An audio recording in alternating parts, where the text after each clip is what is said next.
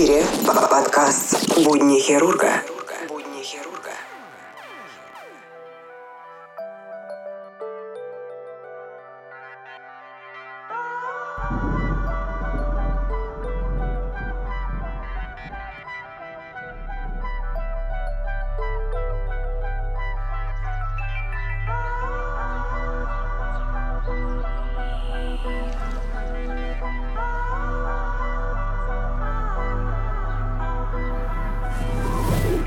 Кровавая премия. Нобелиат, спасший больше всего жизней. Юность авторов этого текста прошла, как и у многих наших ровесников, под песни Цоя. Все мы смотрели на звезду по имени Солнце, влюблялись в восьмиклассниц, ждали перемен, удивлялись алюминиевым огурцам и запоминали свою группу крови. Просто так, потому что до армии было еще далеко. И мало кто знал, если бы не застенчивый австрийский профессор, не было бы ни той самой песни Цоя, ни своей группы крови. Потому что группы крови открыл именно Карл Ланштейнер и получил Нобелевскую премию через 30 лет после того, как точно выяснил, почему кровь одного человека может не подойти другому.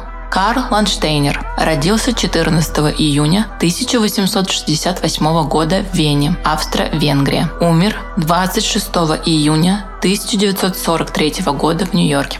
Лауреат Нобелевской премии по физиологии и медицине 1930 года. Формулировка Нобелевского комитета за открытие групп крови человека.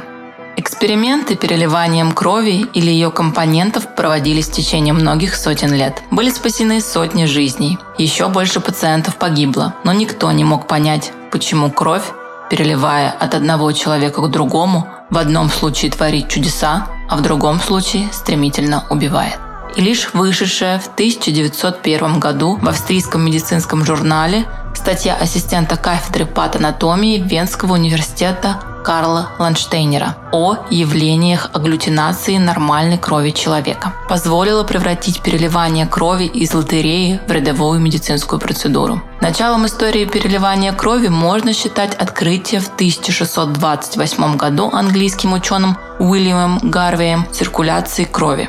Если кровь циркулирует, почему бы ее не попробовать перелить тому, кто в ней так нуждается. Больше 30 лет было потрачено на эксперименты, но только в 1665 году появилась первая достоверная запись об успешном переливании крови.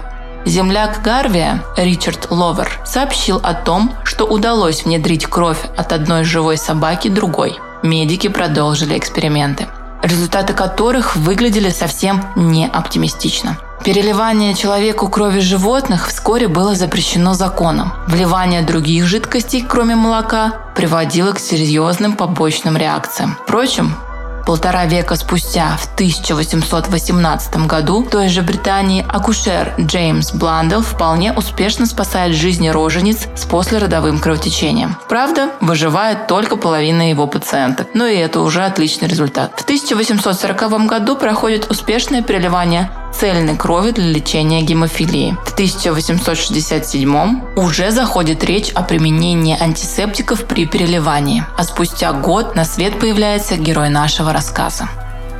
Будни хирурга. Карл Ланштейнер родился в Вене 14 июня 1868 года. О детстве будущего Нобелевского лауреата известно немного. Он рано в 6 лет потерял отца, Тихий и застенчивый Карл был очень предан матери Фанни Хес, которая, овдовев, постаралась обеспечить сыну благополучное будущее. Говорят, ее посмертную маску он хранит в своем кабинете всю жизнь. После окончания школы Ланштейнер поступил на медицинский факультет Венского университета, где увлекся биохимией. Одновременно с получением диплома в 1891 году выходит и первая статья Карла посвященная влиянию диеты на состав крови. Но молодого медика увлекает органическая химия, и следующие пять лет он проводит в лабораториях автора реакции синтеза перидина Артура Рудольфа Ганча в Цюрихе, будущего Нобелевского лауреата и исследователя сахаров Эмиля Шифера, Вернувшись в Вену, Карл возобновил медицинское исследование. Сначала в Венской больнице общего профиля, а затем с 1896 года в Институте гигиены под руководством знаменитого бактериолога Макса фон Грубера. Молодого ученого очень интересуют принципы работы механизма иммунитета и природа антител. Эксперименты проходят успешно. Буквально за год Ланштейнер описывает процесс агглютинирования, склеивания лабораторных культур бактерий, которым добавил сыворотку крови.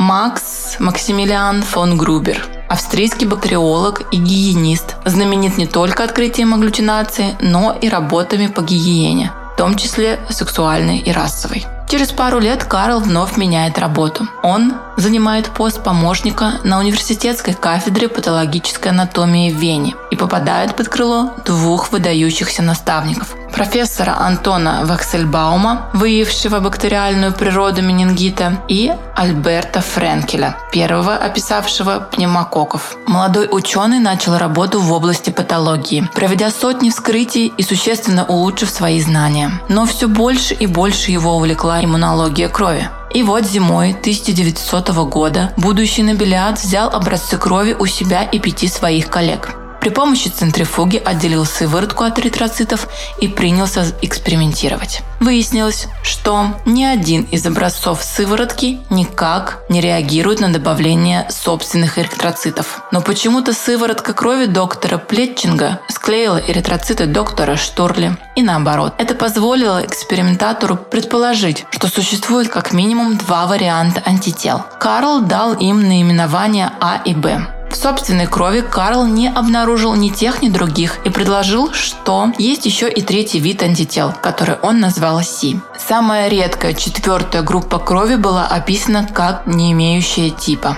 А пока Карл, открытие которого вызвало среди его коллег лишь сочувственную улыбку, продолжает эксперименты и пишет статью, которая проводит знаменитое правило Ланштейнера, которое легло в основу трансфузиологии. В организме человека антиген группы крови – агглютиноген, а антитела к нему – агглютинины. Никогда не существует.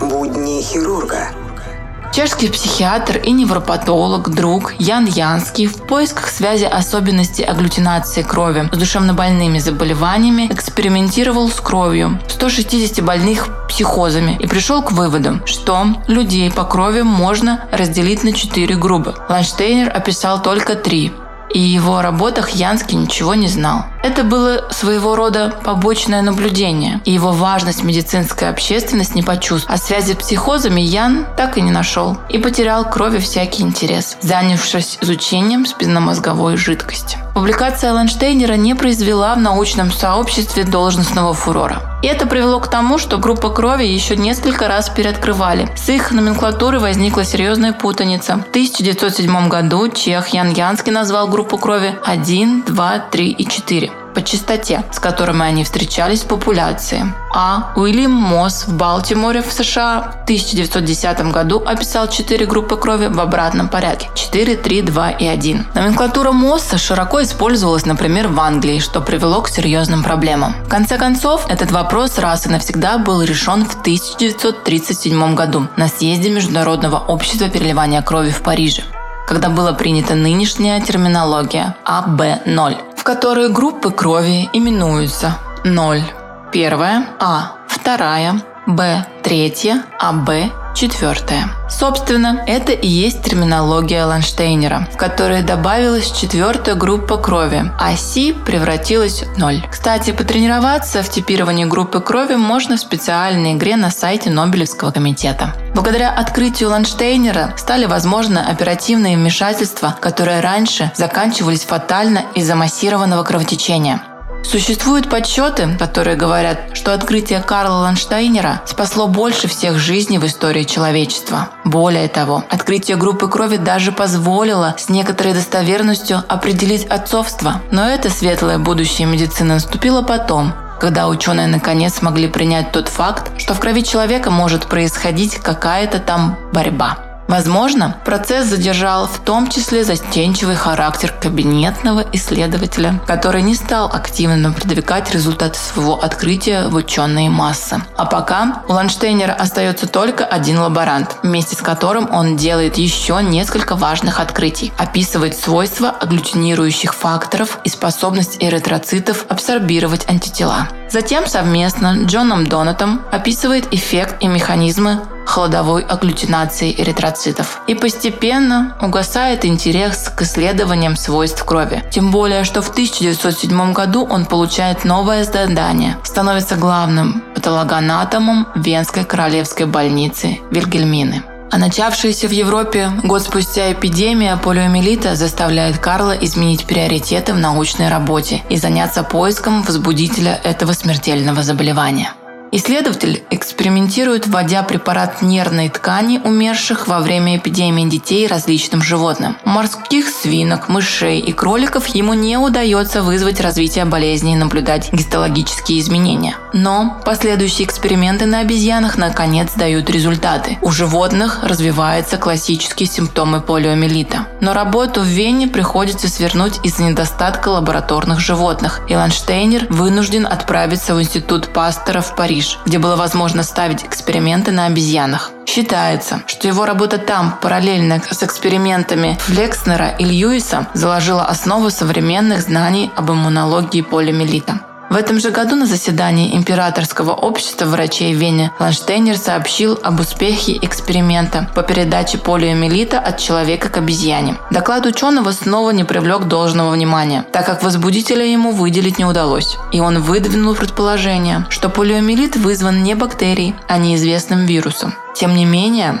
в работе 1909 года, опубликованной вместе с Эрвином Поппером, вирусная природа полиомиелита уже не предположение, а медицинский факт. Вирус найден и выделен в чистом виде. В 1911 году Ланштейнер получает заслуженное звание профессора в Венском университете. В 1916 году застенчивый ученый наконец-то смог связать себя узами брака. Его избранницей стала Хелен Власто, которая уже через год родила Карлу его сына Эрста. А тем временем Австро-Венгрия пришла к распаду. На фоне поражения в Первой мировой войне началась разруха. Семья Ланштейнера оказалась на грани голодной смерти, а научная работа и вовсе стала невозможной. Карл принимает решение уехать в Нидерланды, где им удалось получить место прозектора небольшой католической больницы в Гаге. И за три года работы в этой должности ученый умудрился опубликовать 20 статей, в частности, первым описав гаптены и их роль в иммунных процессах, а также специфику гемоглобинов разных видов животных. В 1923 году он получил приглашение от Рокфеллеровского института медицинских исследований в Нью-Йорке, куда и отправился вместе с семьей. Хорошие условия, предоставленные институтом, позволили Ланштейнеру организовать там лабораторию иммунохимии и продолжить исследования. Спустя 6 лет, в 1929 году, семья Ланштейнера получила американское гражданство. А следующий год принял Карлу Ланштейнеру приятный сюрприз. Он получил Нобелевскую премию по физиологии и медицине за открытие групп крови человека через три десятилетия после самого открытия. Кстати, снова удивительное дело. В 1930 году на премию по медицине было заявлено 139 номинаций. И Ланштейнер отнюдь не был фаворитом. Его за всю историю-то номинировали всего 17 раз, а в 30-м лишь 7. А конкуренты были серьезные. На второго Нобеля номинировали Павлова. Номинировался отец генетики Томас Хан Морган. Абсолютным лидером оказался Рудольф Вайгель автор вакцины от цепного тифа. 29 номинаций. И тем не менее премия досталась пожилому Карлу. 11 декабря 1930 года ученый прочитал свою Нобелевскую лекцию «Индивидуальные различия в человеческой крови», где рассказал о результатах переливания крови, значении этого метода для лечения различных заболеваний и обозначил необходимость в устранении рисков, которые по-прежнему существуют по проведению трансфузии, и оказался практически пророком. 1939 году в возрасте 70 лет он получил звание почетный профессор в отставке. Но Рокфеллеровский институт не бросил и продолжал работать. А спустя год он с коллегами-учеными Александром Винером и Филиппом Левиным открыл еще один важный фактор крови – резус-фактор. Параллельно исследователи выявили связь между ним и развитием гемолитической желтухи у новорожденного. Резус – положительный плод может вызвать у матери выработку антител против резус-фактора, что приводит к гемолизу эритроцитов, превращению гемоглобина в билирубин и развитию желтухи. Несмотря на почтенный возраст, Ланштейнер оставался крайне энергичным человеком и блестящим исследователем, но при этом становился все большим мизантропом. В нью-йоркской квартире и доме, который он купил благодаря получению премии, профессор так и не поставил телефон и постоянно требовал от окружающих соблюдения тишины. Последние годы жизни Ланштейнер посвятил исследованиям в области онкологии. Его жена страдала раком щитовидной железы, и он отчаянно пытался понять природу этого заболевания. Но ничего серьезного в этой области он сделать так и не успел. 24 июня 43 года прямо в лаборатории у Карла случился обширный инфаркт. И спустя два года он умер в институтской больнице. Тем не менее, награды и почести не заканчивались. В 46 году ему посмертно присудили премию Ласкера. Это вторая Нобелевка по медицине для США. Его портреты можно встретить на почтовых марках и купюрах. А с 2005 года по инициативе Всемирной организации здравоохранения день рождения Карла Наштейнера сделали памятным для всего мира. Отныне это Всемирный день донора крови. Будни хирурга.